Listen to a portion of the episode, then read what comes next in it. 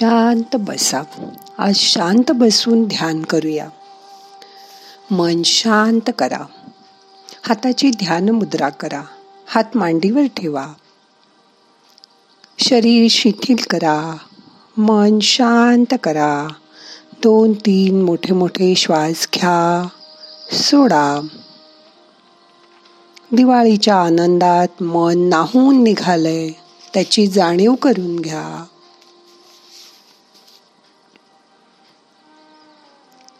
आपण देवाची प्रार्थना करतो. तेव्हा डोळे मिटतो. आपल्याला कोणती तरी मदत हवी असते तशी इच्छा असते. एखाद्या असहाय्य परिस्थितीत सहाय्यतेसाठी आपण त्याची विनवणी करतो म्हणजेच प्रार्थना करतो.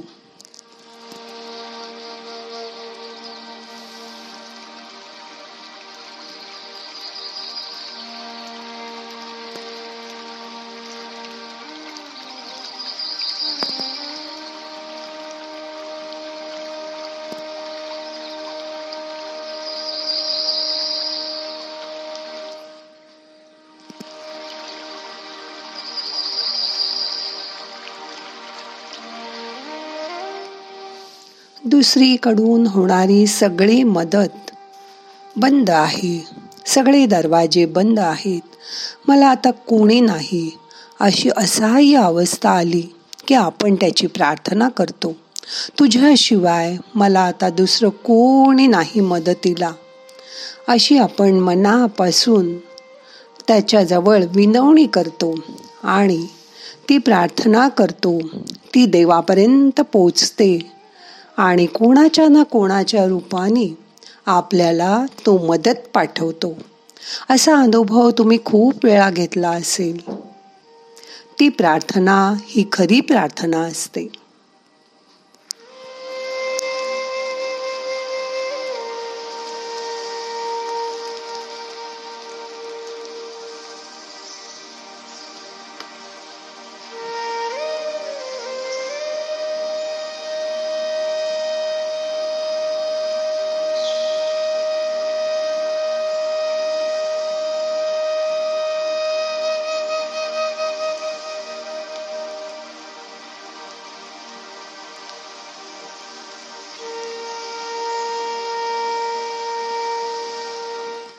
तसंच आपण जेव्हा देवाकडे काहीतरी मागतो ते मिळालं की त्याबद्दल आभार व्यक्त करण्यासाठी आपण प्रार्थना करतो.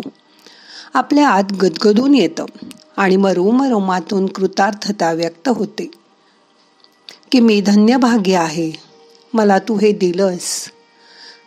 असं वाटून जी प्रार्थना येते ती पण खूप मनापासून केलेली असते. आपण देवाजवळ त्याबद्दल आभार व्यक्त करत असतो. त्या प्रार्थनेमध्ये मन विलीन होऊन गेलेलं असतं.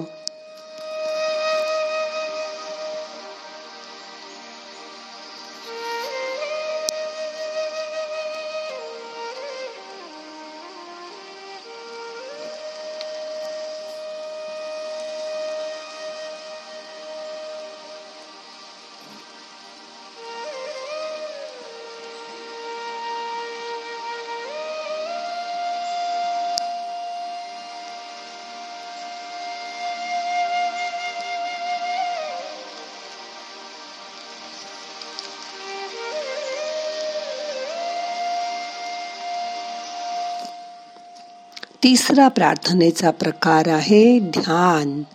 ज्ञान प्राप्त झाल्यानंतर होणारं हृदय आणि मस्तक यांचं मिलन म्हणजे ध्यान. रोज जे आपण करतो मनात आश्चर्य वाटून आपलं मस्तक हृदयामध्ये स्थिरावतं ते ध्यान. पण देवाची रोज केलेली सर्वोत्तम प्रार्थना म्हणजेच जणू काही ध्यान आहे. कशाही तऱ्हेने रोज काहीतरी मागण्यासाठी आपण प्रार्थना देवाकडे करतच असतो. पण मनामध्ये नाराजी असेल राग असेल तर त्या मागण्याबरोबर ती प्रार्थना होत नाही मनापासून. बहुतेक नव्वद टक्के लोक असंच करतात. यात त्यांचा अहंकारमध्ये येतो. असहाय्य अवस्थेत सुद्धा त्यांना राग येतो. त्यांचा अहममध्ये येतो. अहंकारी व्यक्ती म्हणते मी कसं मागू? मी नाही कुणाकडे काही मागत. अमिताभ बच्चन जसा सिनेमात म्हणतो देवा मी आजपर्यंत तुझ्याकडे कधीच काही मागितलं नाही. पण आज माझ्या आईला तू वाचव. आज मी पहिल्यांदा तुझ्याकडे मागतोय. काहीतरी मागतोय ते मला दे. असहाय्य व्यक्तीच सर्व दरवाजे बंद झाल्यावर असं म्हणू शकते. जसं कंस रावण ह्या अतिबलवान व्यक्ती कधीच कोणाकडे काही मागत नसत कारण त्यांचा अहंकारमध्ये येत असे जेव्हा मागणी बरोबर राग द्वेष रोष नाही तेव्हाच आपण देवाजवळ काही मागू शकतो. देवाजवळ मागण्यात कसली आली आहे लाज? आपण आपल्या आईजवळ नाही का सगळं मागत? त्यात कसली आली आहे शरम? देवी मा आहे आपली. तिच्याकडे मागण्यासाठी केलेली प्रार्थना कधी निष्फळ ठरत नाही. तसंच ठीक आहे देवाजवळ मागितलं. जे मिळालं जसं काही मला विसा मिळू दे. मला नोकरी मिळू दे मला परदेशी जायला मिळू दे. हे सगळं झालं पण असं बघा तुमची नोकरी तुमचा व्हिसा हे देवापेक्षा मोठं आहे का? नाही ना? मग त्याचा कसला मोठेपणा मिरवता देवासमोर? मला मिळालेला मान तुझ्यामुळे मिळालाय. हे ज्ञान होणं हे महत्वाचं आहे.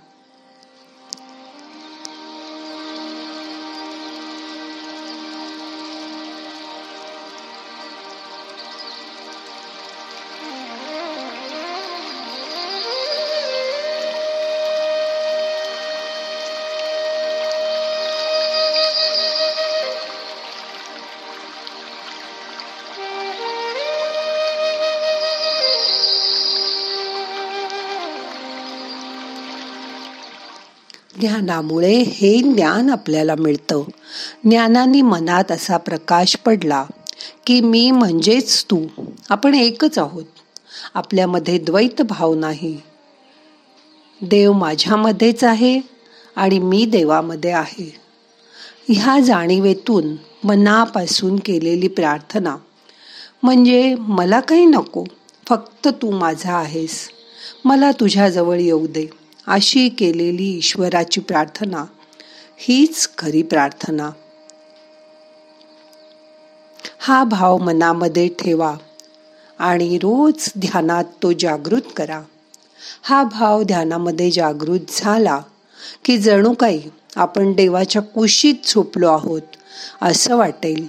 आपण देवाच्या जवळच त्याच्या मांडीवर बसलो आहोत.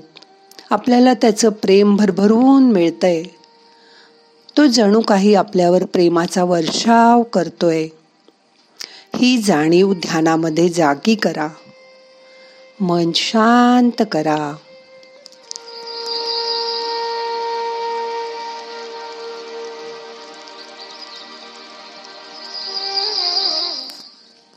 सगळे प्रयत्न सोडून द्या.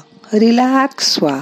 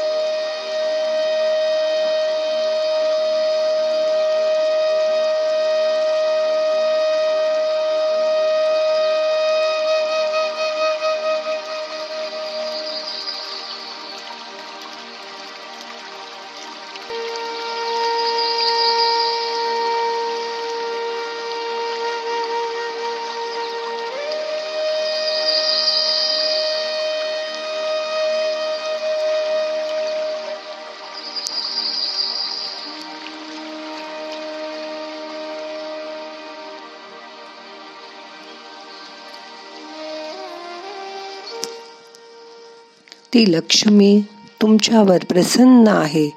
तिची मनापासून आज लक्ष्मीची पूजा करा. मनापासून तिची प्रार्थना करा. मग ती धनवर्षाव करेल.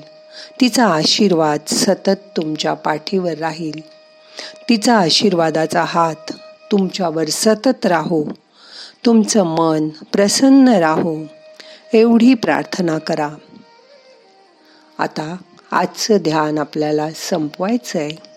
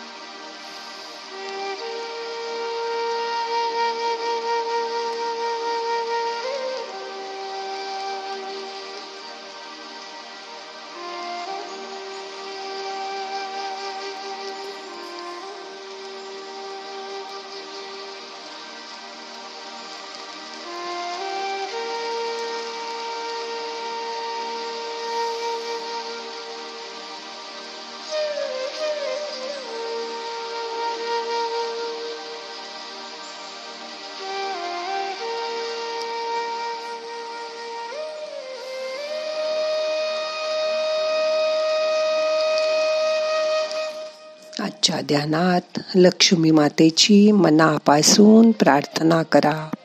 तिला सांगा मला काही नको पण माझ्या घरच्यांसाठी माझ्या जवळच्यांसाठी. तू आमच्या घरात तुझा सतत वास ठेव. तिचा आशीर्वादाचा हात आमच्या सगळ्या घरावर राहू दे. आमचं कुटुंब सुखी समाधानी होई दे.